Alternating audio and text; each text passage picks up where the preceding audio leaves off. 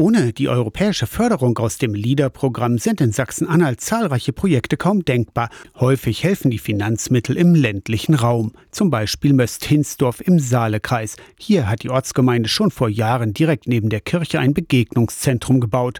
Ronny Grimm ist heute Ortsbürgermeister, war aber als Gemeindekirchenrat auch von Anfang an beim Bauprojekt dabei. Ohne diese Förderung hätten wir es gar nicht schaffen können, dass wir wirklich dieses Haus hier an dieser Stelle bauen. Und wir haben damit eine ganz tolle Chance bekommen, auch hier wirklich einen Ort der Begegnung, ein neues Dorfzentrum zu schaffen. LAGs, lokale Aktionsgruppen, entscheiden über die Förderungen. Mit den Europamitteln werden ganz unterschiedliche Projekte finanziert. Bildungsprogramme, Sportstättenbau, Feuerwehrentwicklung oder kulturelle Infrastruktur.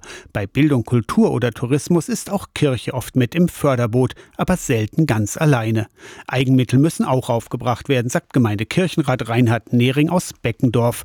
In Beckendorf wurde die 350 Jahre alte Orgel saniert. Wir sind da sehr dankbar und haben deshalb auch für die Zukunft ja unsere Vorstellung, dass wir sagen, diese Orgel ist nicht nur eine Orgel für die Kirchengemeinde, sondern diese Orgel und damit diese Kirche ist ein Ort für die Kultur dieser Gegend. Auch dank der Förderung aus europäischen Strukturfonds. Aus der Kirchenredaktion Torsten Kessler, Radio SAW.